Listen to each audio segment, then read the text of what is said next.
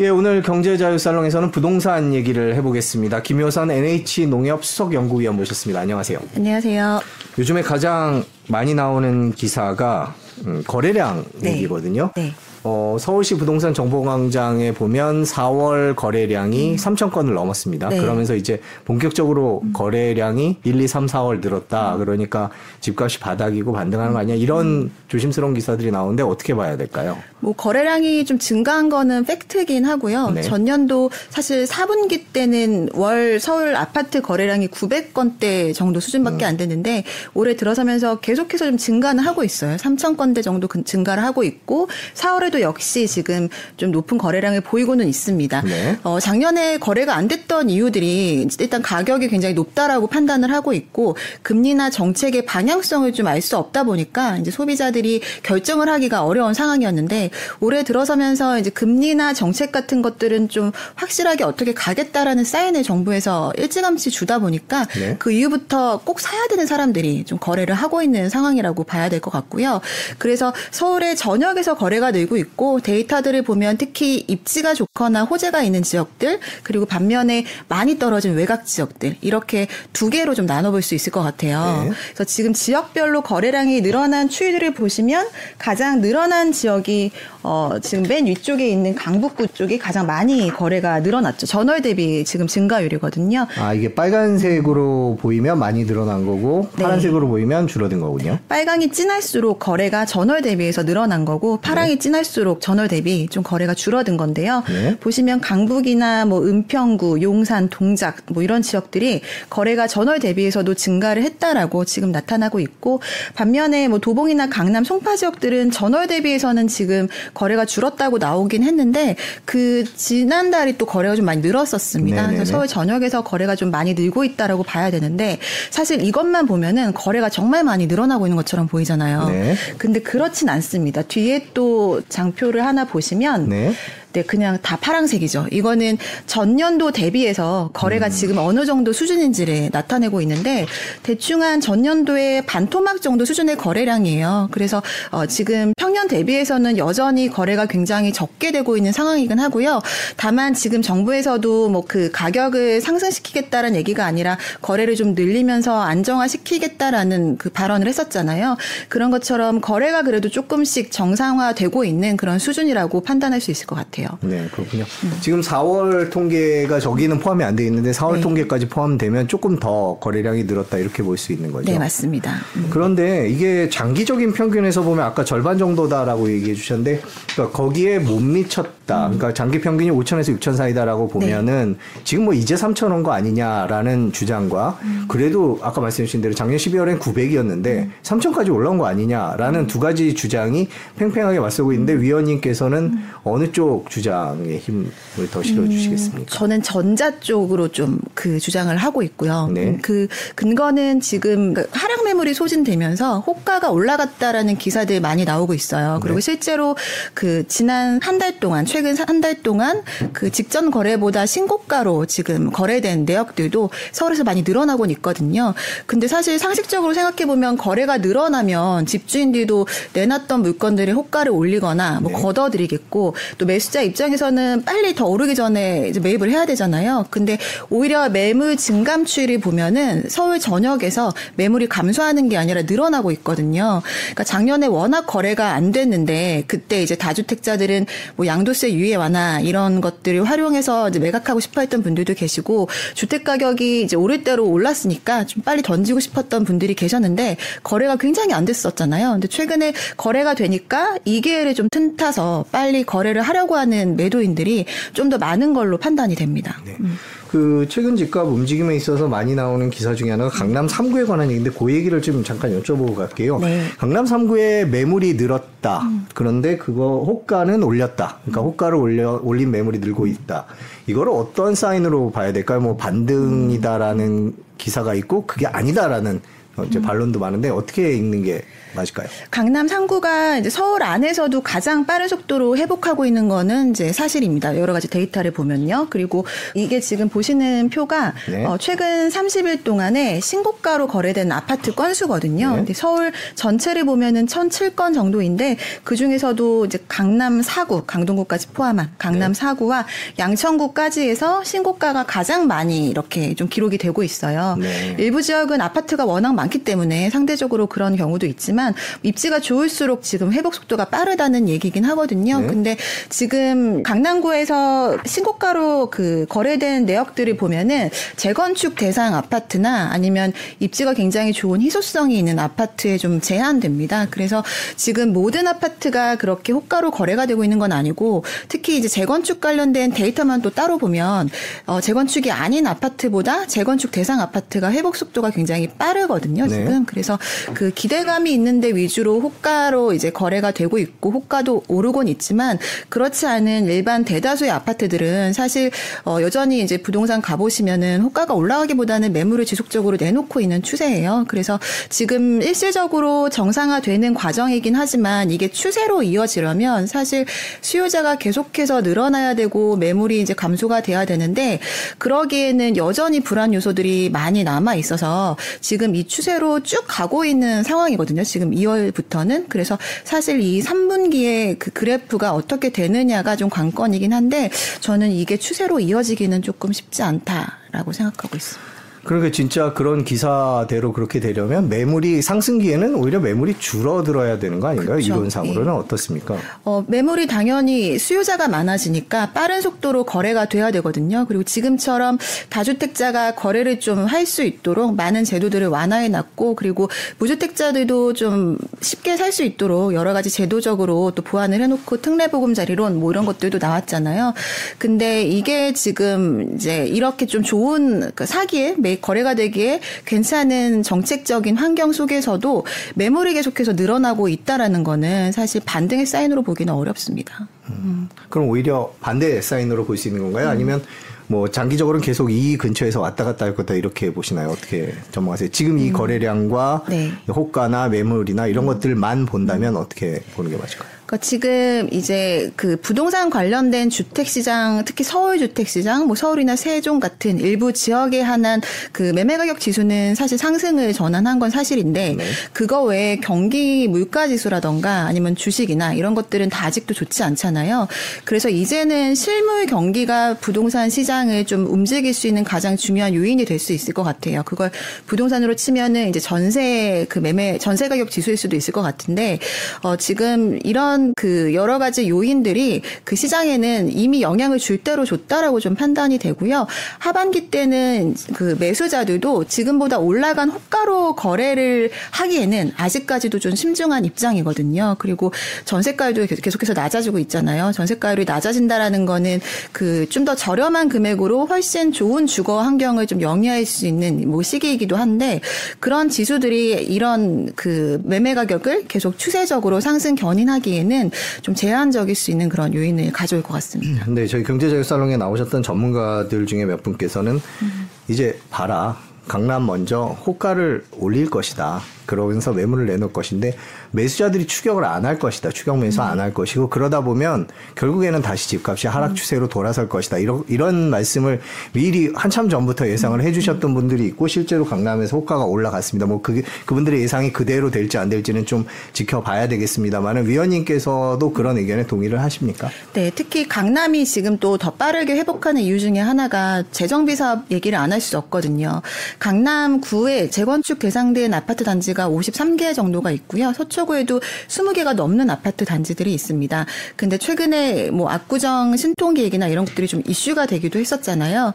어, 재건축 대상된 아파트들이 좀 빠르게 속도가 나다 보니까 그런 거 위주로는 호가가 올라가곤 있지만 사실 아파트 한 채 가격이 뭐 40억, 뭐 크게 비싸게는 60억, 80억까지 가기 때문에 그런 그 매물들을 감당할 수요들은 굉장히 좀 적거든요. 그래서 이런 부분들이 극히 일부에서는 호가로 계속 거래가 되면서 계속 신고 가를 기록할 수는 있겠지만 이게 대세적인 영향을 주기에는 굉장히 좀 적은 규모의 거래일 것 같아요. 네, 뭐 아까 전세값 얘기를 해주셨는데 뭐 집값 흐름을 살펴보려면 저희가 또 전세 가율을 안 볼 수가 없기 때문에 최근 전세 시장을 좀 짚어보겠습니다. 최근 전세 가격은 어떻습니까? 네, 전세 가격이 지금 사실 매매 가격보다 더 빠른 속도로 하락을 하고 있죠. 그리고 네. 전세 사기뿐만 아니라 이제 역전세 난 같은 것들도 지금 강남 아파트에서도 좀 일어나고 있는 상황입니다. 근데 보시는 것처럼 지금 전체적으로 계속해서 하락을 이제 향해서 가고 있고요. 어, 최근 들어서는 전세값을 내놓지 못하는 집주인이랑 그리고 임차인들 사이에서 굉장히 좀 고전하는 공인중개사들도 많이 있다라는 현장의 소식들도 있습니다. 그렇지만 작년에 사실 전세 값이 굉장히 크게 떨어졌었거든요. 그래서 올해도 이런 추세가 계속 이어지긴 하겠지만 작년 생각보다 작년만큼의 낙폭은 좀 가지 않을 거라고 좀 전망을 하고 있거든요. 그 이유는 어, 전년도에 너무 많이 전세값이 큰 폭으로 하락을 했고 그리고 사실 이 임대차 3법으로 인해서 계약갱신 청구권을 쓴 임차인들은 중간에 그 나와도 사실 괜찮거든요. 네. 그래서 전세값이 떨어졌을 때 미리 좀 나와서 새로 또 계약을 하신 임차 인들도 있을 거예요. 그래서 그런 과정 속에 있긴 하지만 작년에 큰 폭으로 떨어졌던 것만큼의 그런 하락률은 올해는 좀 적을 거로 예상이 되고요. 그리고 아파트랑 비아파트를 좀 구분해서 생각해 볼 필요가 있을 것 네. 같아요.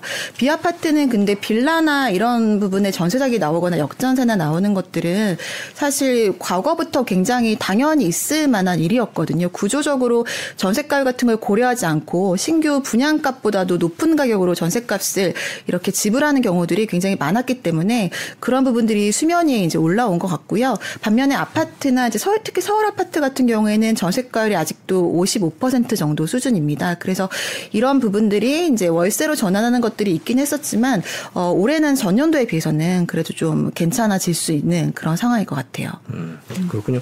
전세가율을 바탕으로 한 집값 전망은 어떻게 보십니까? 아까 55라고 말씀을 해주셨는데 일단 전세 가율이 음, 집값에 어떤 영향을 미치는지 그거부터 좀 설명을 해주셨으면 좋겠어요. 그러니까 지금 시장에서 굉장히 좀 특이한 부분 중에 하나가 매매 가격이랑 월세, 전월세 시장이 같이 이제 동조화 현상을 나타내는 거잖아요. 사실 매매값이 하락하게 되면은 전세에서 조금만 보태면 이제 거래를 할 수 있기 때문에 사실 또 반대로 또 이렇게 전세 쪽으로 옮겨 탈 수 있는 그런 수요들이 많아질 수 있는데 지금은 매매 가격이 떨어지는데 같이 전세값이 동반 하락하고 있는 굉장히 기현상이 나타나고 있습니다. 네.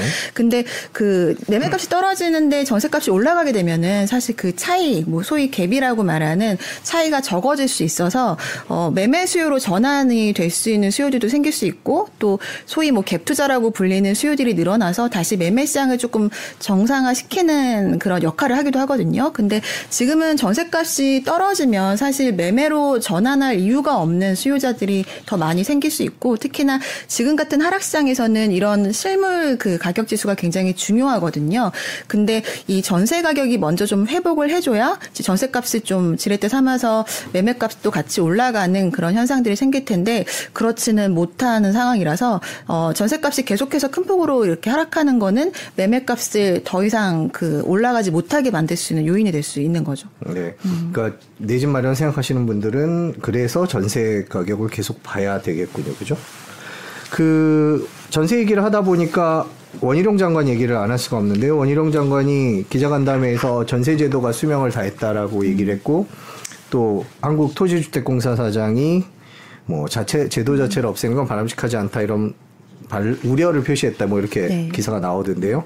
전세 제도에 대한 최근의 논란에 대해서 위원님께서는 개인적으로 어떻게 생각하세요? 그 전세제도는 사실 이제 집값 하락기 때 실효성에 대해서 논란이 좀 나오고 있는 부분이긴 했었습니다. 왜냐하면 이제 수익형 부동산이 좀 강조되면서 월세 전환이 좀 많아지거든요.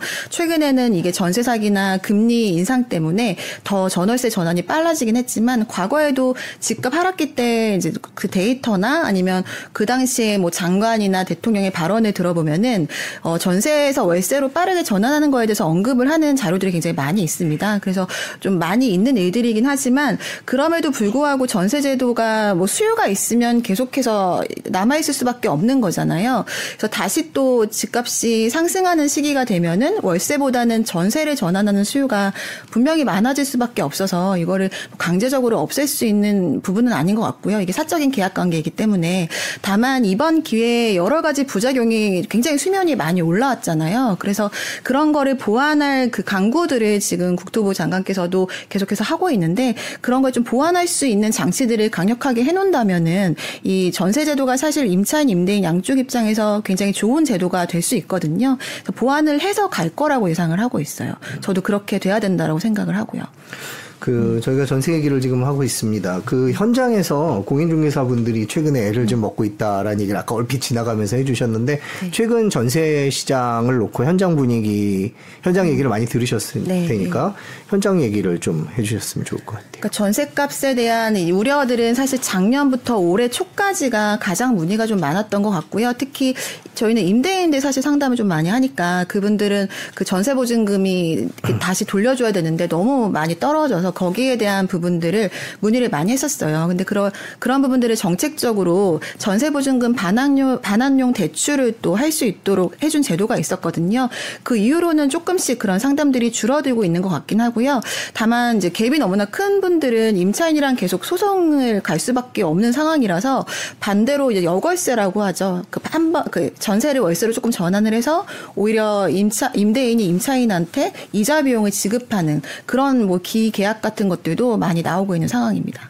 그 전세 대란에 올 것이다. 뭐 2년 전에 계약을 비싸게 했었고 음. 지금은 많이 떨어졌는데 이제 계약 기간이 돌아왔다 그러면서 이제 그걸로 인한 위기론 얘기가 나왔는데 고비를 넘겼다고 보세요? 아니면 앞으로도 계속 당분간은 계속 그런 얘기가 나올 거라고 보세요?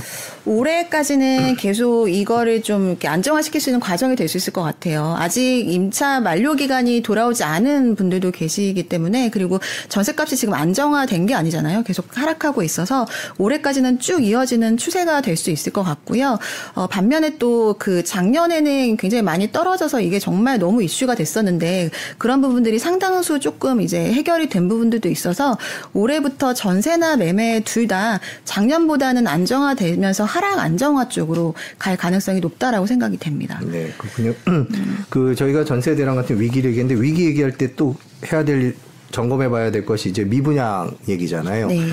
그뭐 미분양이 앞으로 어떻게 될 것이다 갖고 계속 연일 장관이 뭐 괜찮다 뭐 관리 중이다 이런 얘기를 뭐 일주일에 한 번씩 그렇게 네. 하고 있는데 또 너무 자주 하니까 왜 이렇게 자주 하지 싶기도 하고요. 요즘 미분양 분위기 어떻습니까?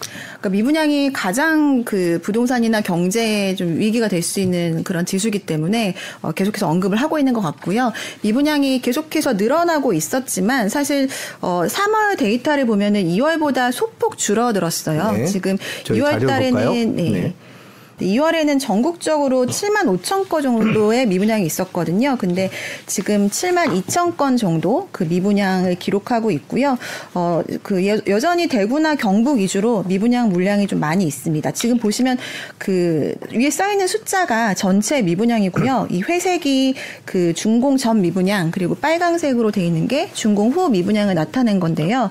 어, 전체적인 숫자는 좀 그 절대적인 수치가 높진 않지만 추세가 계속해서 전월보다는 소폭 줄긴 했지만 그래도 어, 늘어나고 있는 건 분명하고 어, 특히 그후 미분양을 보면은 그래도 전체 미분양에 비해서는 아직까지는 그렇게 위협적인 숫자는 아니긴 합니다. 그렇지만 지금 전 미분양이 이대로 남아 있으면 2년 후에는 후 미분양이 되는 거기 때문에 네. 이전 미분양의 관리를 어떻게 하느냐가 굉장히 중요한 지금 시기일 것 같아서 아마 계속해서 그런 대책을 마련하려고 발언을 하는 것 같고요. 미분양이 늘어나면은 이제 입주 물량 때또 그 전체적으로 전세 시장으로 이게 또 물량들이 나오게 되니까 네. 그런 부분들을 또 관리하기 위해서 임대차 시장에도 굉장히 신경을 쓰고 있으시는 것 같아요. 음, 그렇군요. 그 다음 표를 또 저희가 볼까요? 전체 미분양 추이라는 표인데요. 네. 네, 설명을 좀 지금 해주시죠. 네, 이 전국을 나타낸 게 회색이고 그리고 빨간색이 서울만을 나타낸 건데요. 2001년부터 지금까지의 어, 전체 미분양 추이입니다. 어, 지금 2007년부터 9년 사이가 전체 미분양이 가장 많, 많았던 시기고요. 그때랑 비교해서 보면은 사실 지금 절대적인 수치 자체는 뭐 반도 안 되는 수준이긴 하죠. 근데 지금 2020년부터 급격하게 늘어난 모습을 보이실 거예요. 특히 네. 전국 그래프가 2021년부터 지금까지 보면은 굉장히 많이 늘어났고 저게 또 대부분이 전국의 미분양의 반 정도가 대구 경북에 집중되어 있기 때문에 특정 지역은 더 빠르게 좀 늘어나고 있는 상황이 될 수 있을 것 같아요. 네, 서울 같은 경우에는 지금 늘어나고 있는 걸로 보이긴 하지만 수치 자체는 굉장히 좀 적은 수치예요. 전체적으로 1000호 정도 미분양이 있어서 어, 지역별로 좀 상이하지만 추세가 계속 좀 좋지는 않다. 그래서 관리를 할 필요성이 있다라고 생각이 되고요. 네, 이로 인해서 지금 전세 시장 같은데도 안전장치를 두려고 노력을 하고 있는 것 같습니다. 지역별로 이렇다 보니까 지금 당장 나라 전체에 큰 금융위기를 가져올 수준은 아니다. 이렇게 보는 건가요? 절대적인 수치는 그렇기는 합니다. 절대적인 음, 네. 수치는요? 네. 그리고 특히 서울 같은 경우에는 천건도 그 성격을 보면은 뭐 도시형 생활주택이나 초소형 주택 이런 위주거든요. 그리고 올해 들어서 청약제도가 전면 개편이 됐잖아요. 지방에서도 서울에 청약을 할 수 있도록 개편이 되고 나니까 서울은 최근에 또 입지가 좋은 지역들은 계속해서 높은 경쟁률을 기록하는 기사들이 나오고 있어서 어, 이런 서울이나 수도권은 좀 나아질 수 있는 정책적인 환경이 됐지만 반면에 지방에서도 서울을 할 수 있으니까 대구나 경북 같이 지금도 심각한 지역은 더 심각해질 수 있는 것 같아요. 특히 경북은 23개 정도 군이 있는데 그 안에서 대부분 3개 정도를 빼놓고는 지, 그 지방 소멸 위기의 지역들이거든요. 네. 그런 지역에 이렇게 미분양이 적체가 되면은 사실 시간이 지나도 그 지역 안에서 해결을 할 수 없을 가능성이 높잖아요. 그럼 외부에서 들어와 줘야 되는데 사실 지금은 이제 서울 수도권과 그렇지 않은 지역들의 양극화, 특히 투자 심리와 양극화가 너무 이렇게 격차가 크다 보니까 투자 수요가 경북까지 들어가기에는 지금 되게 어려운 상황이라서 이런 미분양이 특히 위험한 지역들은 좀 그 인센티브 같은 거를 주는 제도적인 보- 그 방안들도 고민을 해봐야 될 것 같습니다. 그 방금 얘기를 해주셨지만 내 집 마련하시는 분들한테 또 관심 사안이 청약이거든요. 네. 그래서 최근에 청약 시장을 놓고 보면 근데 분양가가 너무 올랐다 이런 얘기 있거든요. 그거 네. 어떻게 생각하세요? 분양가 뭐 너무 많이 올랐다 이런 얘기들이 많은데. 분양가가 지금 내리기가 쉽지 않은 상황이라서 네. 많이 오른 건 사실이고 그 이게 사업이잖아요. 이런 특히 서울에서 하는 이런 것들은 그 재건축이나 재개발 정비 사업들이 많다 보니까 지금 비용들이 높아져 있는 상황에서 분양가가 올라갈 수밖에 없는 그런 상황이고 근데 또 수요자들 입장에서는 지금 청약이 잘 되는 것들은 분양가가 좀 상식적인 범위 안에서 정해져 있는 것들이 완판이 되고 있거든요. 그래서 분양가가 오른 부분도 있지만 공급이 계속해서 지연되고 있는 부분들도 추후에는 좀 문제 소지가 될 수 있을 것 같습니다. 음, 그렇군요. 자, 이제 저희가 지금까지 집값 상황, 최근 시장 상황을 한번 짚어봤습니다. 음, 앞으로 하반기 어떻게 될지 한번 여쭤보도록 하겠습니다. 지금 일단 거래량이 눈에 들어오는 건 사실입니다. 그럼 하반기 거래량 어떻게 전망을 하세요? 어, 지금 이제 상반기 때는 그래도 유도한 대로 정책적인 유도대로 거래가 좀 늘기는 했습니다. 근데 특례보금자리론이 지금 전체 금액의 80% 이상이 소진이 됐다라고 하거든요. 그래서 일부는 좀 현금이 있는 분들은 뭐 강남권에 그 지금 신고가가 나온 것처럼 그런 지역들을 매입을 했지만 어, 실질적으로 내 집 마련을 원하던 특히 젊은 세대들이 특, 특례보금자리론을 활용해서 거래를 한 또 경우들이 많이 있거든요. 근데 이게 소진이 됐다라는 얘기는 이제 살 사람들은 어느 정도 샀다라고 판단이 돼요. 그래서 지금 이제 정부에서 최근에 1.3 대책 때 발표를 했던 거는 투자 수요까지도 좀 들어올 수 있도록 진입할 수 있도록 장벽을 낮춰준다는 사인으로 저는 받아들였는데 사실 투자 수요까지 들어가기에는 지금 어려운 여러 가지 경제 상황이다 보니까 뭐 투자 수요는 물론이 물론이고 실수요자들도 굉장히 망설이는 분들이 많거든요. 그래서 지금까지는 거래량이 좀 많이 늘었지만 하반기 때는 이 추세대로 늘어나기는 좀 어려울 것 같아요. 그렇지만 반면에 작년에는 꼭 사야 될 사람들도 결정을 못 했었거든요. 너무나 모든 게 불투명하기 때문에. 근데 지금은 여러 가지들이 좀 확실해진 부분들은 있어서 이 가격이 사야 될지 말아야 될지를 굉장히 고민을 할 거예요. 실제로 문의들도 좀 움직이기 위해서 지금부터 좀 적극적으로 지켜보겠다라는 그런 문의들도 많이 있거든요. 그래서 올해 하반기 때는 지금 2분기 정도 수준의 거래량을 이렇게 유지하면서 가격도 그냥 쭉 보합으로 이어질 가능성이 높다라고 생각이 됩니다. 그 저희가 어, 방송을 할 때마다 많은 전문가들이 4월 거래량이 그렇게 많이 늘지는 않을 거다 이런 전망 오히려 줄어들 거다 이런 전망을 하신 분도 있었는데 실제로 예상보다는 조금 네. 늘었어요. 당초 예상하셨던 것보다 다들 2,900건 정도 예상을 하셨는데 지금 표를 보여주실까요? 표를 보면 4월달 3천 건 넘었습니다. 물론 이제 뭐 3월에 비해서 많이 늘어난 건 아니 아니고 장기 평균에도 못 미치지만 음. 2,981, 3,057.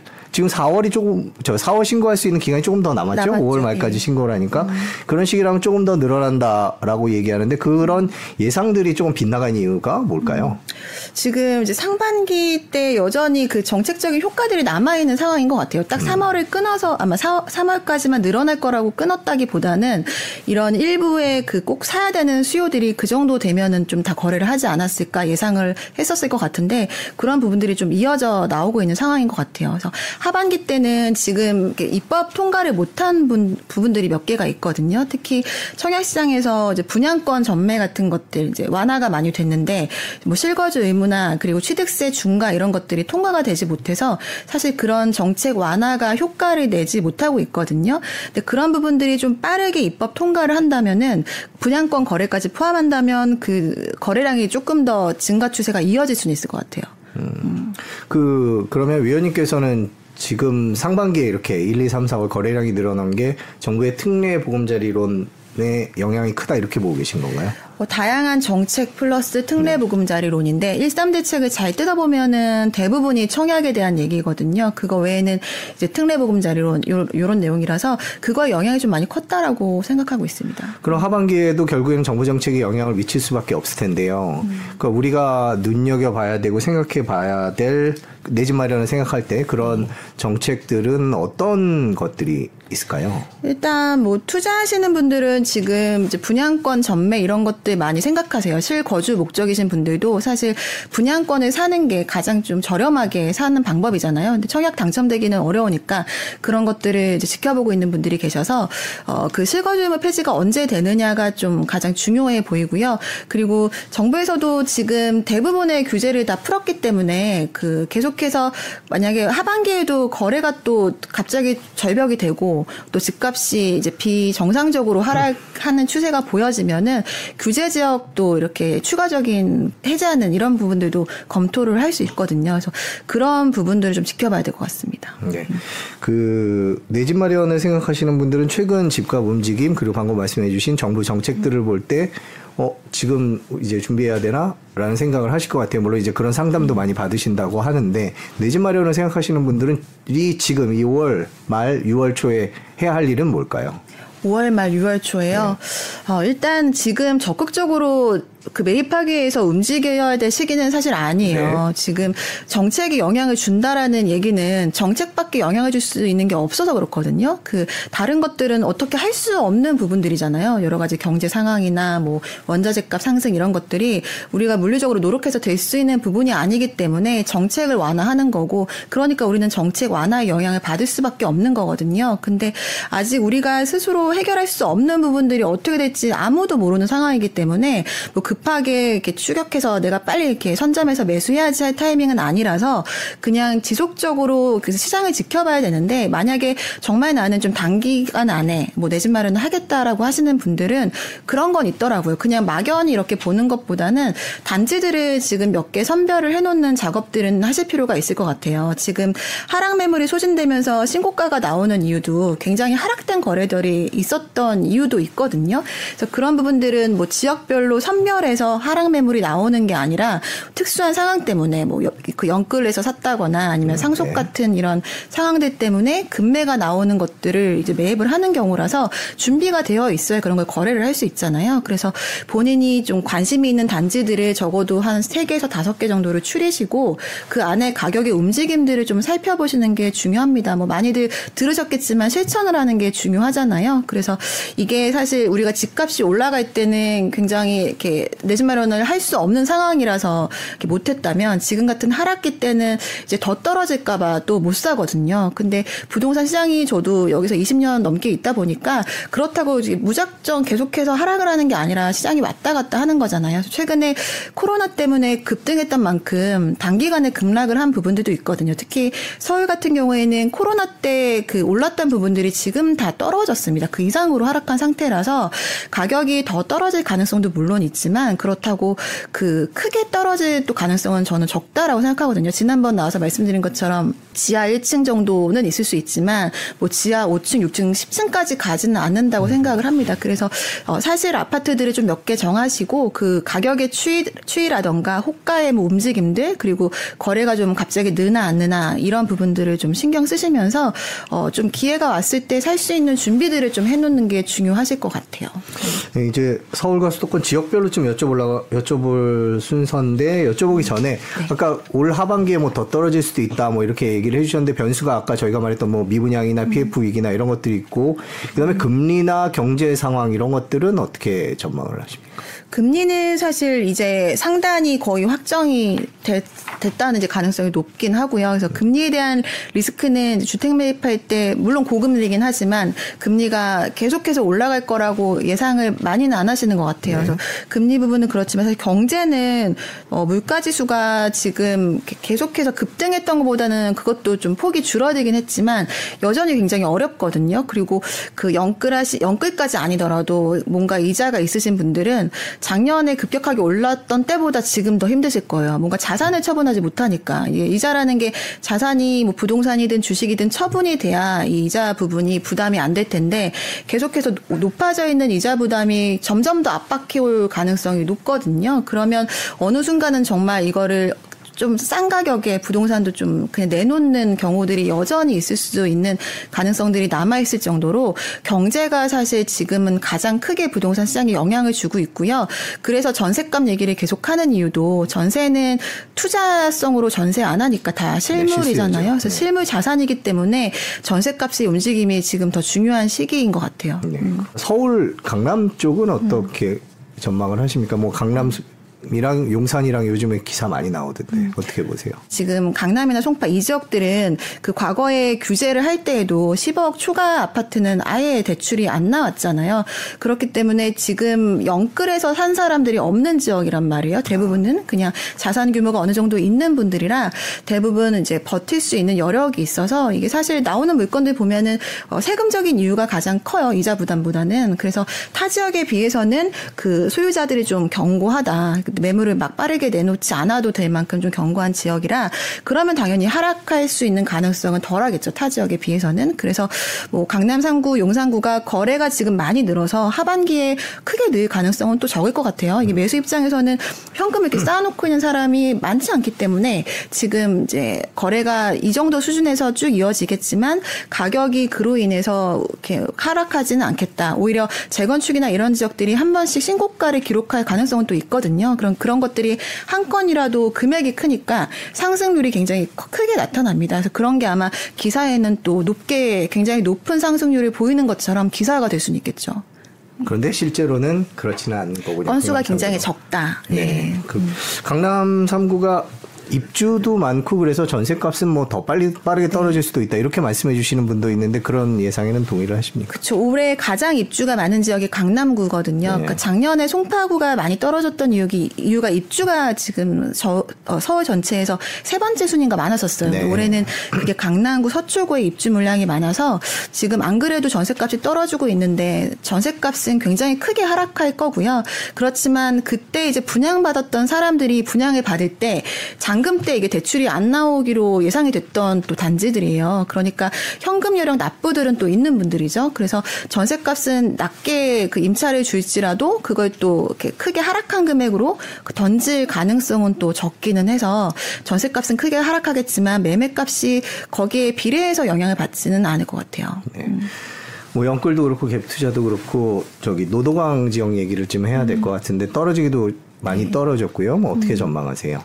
어, 노도강 중에서 특히 뭐 노원구 얘기 많이 나오잖아요. 근데 노원구가 거래가 최근에 또 많이 됐었어요. 그 영끌 한참 거래했던 그 시기에도 가장 거래량이 많았었고 올해도 2, 3월 정도까지는 거래량이 가장 많았었습니다. 그 여러 가지 이유가 많겠지만 일단 수요가 어느 정도는 있는 지역이긴 하고 또 아파트 비중이 높아요. 노원구가 전체 아파트가 대부분 한 7, 80%가 아파트로 되어 있거든요. 그래서 그 절대적인 수치가 또 높기도 하, 높기도 한데 어 어, 그, 그때가 영끌족들이 많이 매입을 했던 때라서 사실 매물도 하락 매물들이 지금도 많이 쌓, 쌓여져 있는 상태이고요. 네. 반면에 여기가 또 입지가 괜찮은 지역이긴 하잖아요. 그 학군도 괜찮고 또 특히 젊은 세대들이 많이 보고 있는 지역이라서 어, 수요자들이 대기하고 있는 분들은 좀 많이 계시긴 합니다. 그렇지만 아직까지도 하락 매물들이 전체적으로 소진이 된 건 아니라서 어, 하반기에도 계속해서 거래는 늘겠지만 어, 계속해서 하락 하락을 이어가지 않을까 전망합니다. 서울 나머지 지역들은 어떤 지역들이 또 얘기가 나오나요? 지금 상반기 때 뭐 상승 전환된 지역들도 있고 하지만 도심권들은 상대적으로 상승 여력이 좀 적었었거든요. 어, 지금 도심권이 굉장히 좀 많이 올라간 때 가격이 많이 올라가 있어서 보시면 여전히 가격이 좀 크게 떨어지지 않고 있는 지역들이 많아요. 그래서 대부분이 이제 매물도 꾸준한 상태긴 하지만 거래가 많이 되고 있진 않아서 거래가 안 되면 또 이게 통계에 잘안 잡히거든요. 이게 거래가 돼야지 상승도 하고 하락도 하는데 이런 도심권이나 기타 지역들은 지금 그 매물은 좀 여전히 꾸준하게 있지만 거래가 많이 되고 있지 않아서 그냥 계속해서 소폭 하락된 추세로 이어지고 있고 반면에 이제 청약이 좀 크게 하는 지역들이 몇 개가 있습니다. 뭐 동대문구나 동작구 이런 지역들은 거의 신도시급으로 청약이 대기하고 있는 곳들이 있어서 그런 곳들은 신축의 영향이 또 구축이 바뀌는 해서 어 조금씩 상승 하락의 폭이 좀 적어질 가능성은 있을 거라고 판단이 됩니다. 마지막으로 내 집 마련을 생각하시는 분들한테 지금 시장을 어떻게 보고 어떻게 대처해야 된다라고 총 정리를 한번 해주신다면. 음, 지금 시장은 사실 그 한 20년 동안 주택 시장의 변화를 이제 지켜봤을 때는 굉장히 좀 특이한 시장입니다. 그 코로나 때 많이 올라갔던 것들이 급락을 했었고 올해 이게 조정을 하는 시기거든요. 그래서 지금 아마 추가적으로 하락한다라는 얘기들도 많고 또 상승 전환한다라는 의견들도 많이 들으실 텐데 지금은 그 아까 말씀드린 것처럼 정책적인 이런 것들보다는 거시 경제적인 영향을 굉장히 많이 받고 있는 시기라서 어, 지금 이제 경제적인 상황들을 추가적으로 계속 지켜봐야 될 것 같아요. 그래서 무리하게 내 집 마련을 할 필요는 결코 없습니다. 아까도 이제 내 집 마련의 방법을 말씀드렸던 거는 이제 꼭 내가 하겠다라는 사람들은 이제 그런 방법을 통해서 하라고 말씀을 드린 거고 어, 주택 가격이 2019년 20년도처럼 상승 전환한다 하더라도 그렇게 급 급등 급격하게 상승할 가능성은 거의 없다라고 봐야 되거든요. 이제 거래량이 증가하면서 특히 뭐 적어도 거래량이 3개월, 6개월 이상 정도는 증가를 하면서 같이 매물이 또 감소를 해야 되고 그러면서 가격이 조금씩 상승을 해야 이게 그 상승 전환의 사인이라고 봐야 될 것 같아요. 그 얘기는 지금 3개월 정도 거래가 늘어났잖아요. 그럼에도 불구하고 지금 여전히 매물이 늘어나고 있는데 이게 이제 남은 그 한 3개월 정도 동안 이게 매물이 어떻게 그 변화되는지를 지켜보시면서 굉장히 신중하게 좀 접근을 해야 될 그런 시장이라고 생각이 됩니다. 네, 김효선 의원님이랑 가격 상승과 하락에 관한 여러 가지 가능성들을 두루두루 짚어봤는데 아무래도 방점은 지금 당장은 내 집 마련을 위해서 무리할 시기는 아니다라는 음. 쪽에 찍혀 있는 것 같습니다. 또 모셔서 부동산 상황 어떻게 돌아가는지 들어보도록 하겠습니다. 오늘 긴 시간 고맙습니다. 감사합니다.